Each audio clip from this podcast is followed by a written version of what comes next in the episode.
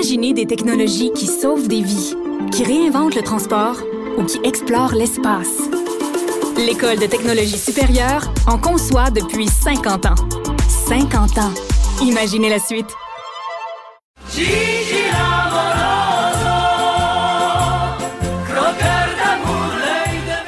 bonjour Jean-François Gibault.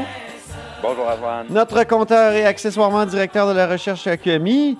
Alors, euh, toujours en télétravail, et il y a un commentaire que tu m'as fait tout à l'heure qui était bien intéressant. Est-ce que les CIUS sont des structures trop grosses pour s'occuper de problèmes comme ceux qu'on a connus à la fameuse résidence Aaron euh, à Montréal?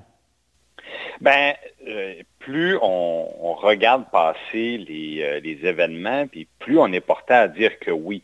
Et c'est pas la première fois récemment qu'on se rend compte que ces, ces gros pachydermes administratifs ont de la difficulté à, euh, un, à bien euh, documenter la situation qui se passe sous eux, à faire monter cette information-là. Et là, on ne sait plus qui est responsable, on ne sait plus qui est imputable.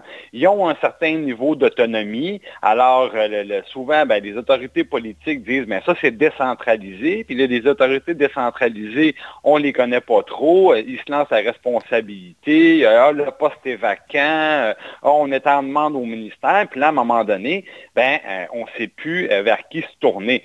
moi, ça me fait penser un peu à, feu Michel Chartrand, qui disait dans le fond que la difficulté d'avoir deux gouvernements, c'est qu'on ne savait pas quel cul botter. Ben, je pense qu'on est un peu là. avec, ces, ces, gros pachydermes administratifs, on a l'impression qu'il y a une perte d'imputabilité, puis on a l'impression qu'à un moment donné, on, ne sait plus qui est la bonne cible quand on veut savoir, dans le fond, qui euh, peut nous donner leur juste et qui est responsable. Moi, encore ce matin, Antoine, j'essayais d'avoir du côté du cabinet de la ministre McCann un portrait des besoins de main-d'œuvre au niveau des préposés aux bénéficiaires. Ben, euh, on me jurait qu'on n'avait pas cette information-là, qu'il fallait demander au ministère et que même le ministère lui-même aurait de la misère peut-être à tout centraliser une information puis un besoin de main-d'œuvre qui est géré par les CIUS puis les centres intégrés de santé. Donc, ça donne un peu la mesure. Puis je te rappelle, Antoine, que il pas si longtemps, on parlait euh, de direction de la protection de la jeunesse et on était un petit peu dans le même questionnement. Ben oui, c'est vrai.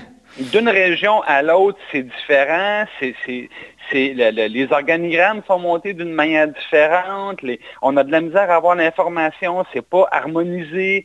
Euh, ça se ressemble beaucoup. Mais dans tous les cas, ce qu'on se rend compte, c'est qu'il y a cette grosse structure-là euh, et on a de la misère à savoir par quel bout faut la prendre. On a de la misère à savoir quel, euh, pouvoir ils ont réellement, ils exercent réellement et qu'est-ce qui remonte plutôt au ministère ou même aux, politiques. À un moment donné, on ne le sait plus. On n'a même plus le portrait pour être capable de faire des analyses qui ont de l'allure.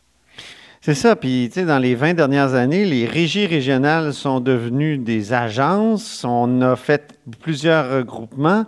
Ensuite, les agences sont devenues les CIUS. Là aussi, il y a eu énormément de regroupements.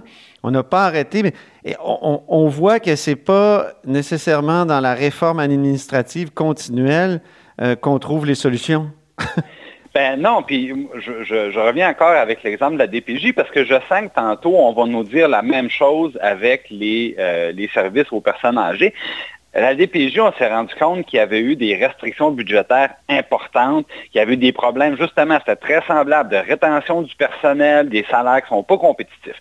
Alors là, on, nous dit, dans le fond, mais est-ce que l'argent a été coupé dans euh, la, protection de la jeunesse? Puis là, on se fait répondre quoi? Ah, ben nous, on transfère une enveloppe globale au CIUS, et c'est le CIUS qui décide quelle part de ah. l'enveloppe est acheminée vers la prévention, quelle part de l'enveloppe est acheminée vers la la protection de la jeunesse, quelle part est acheminée pour euh, s'occuper de nos personnes âgées.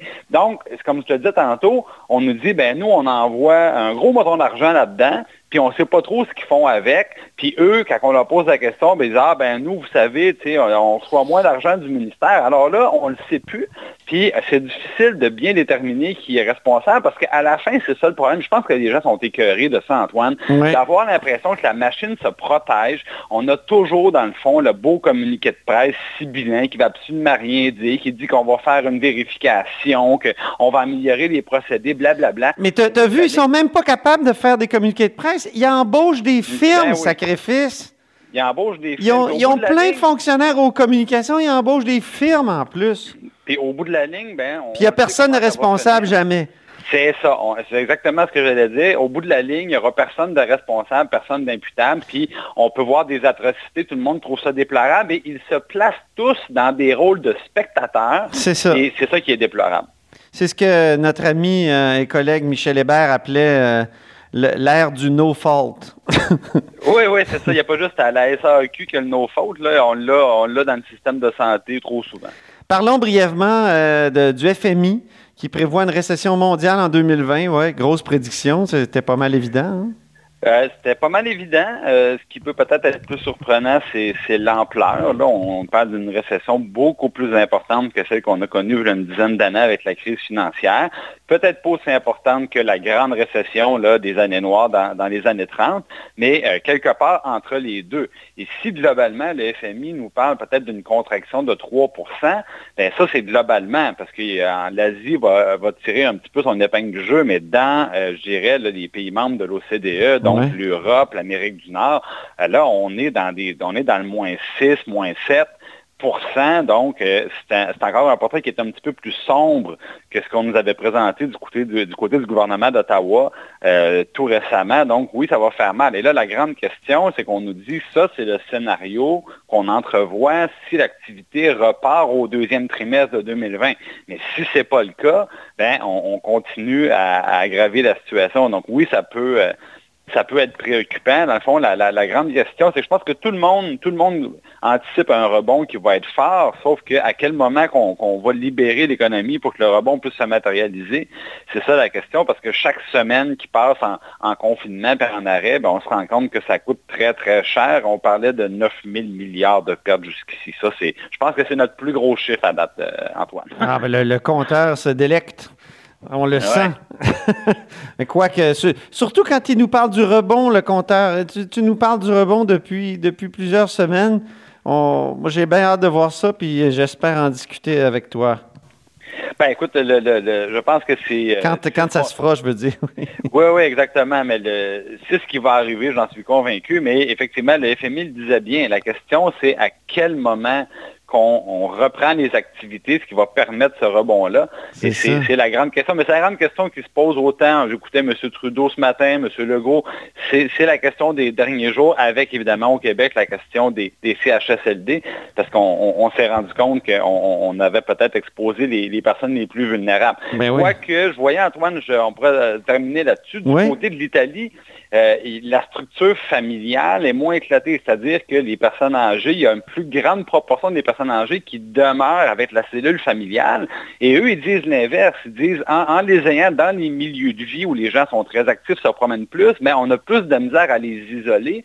Et c'est peut-être pour ça qu'on a un bilan plus lourd. Tandis qu'au Québec, avec les structures de résidence pour personnes âgées, les structures intermédiaires, les CHSLD, c'est clair qu'on est loin, loin, loin de la perfection. On voit des histoires d'horreur. Mais en même temps, c'est des cellules où, quand c'est bien géré, ça peut devenir des cellules de protection peut-être plus efficaces qu'une structure plus éclatée comme on le veut en Europe. J'aime bien ton quand c'est bien géré.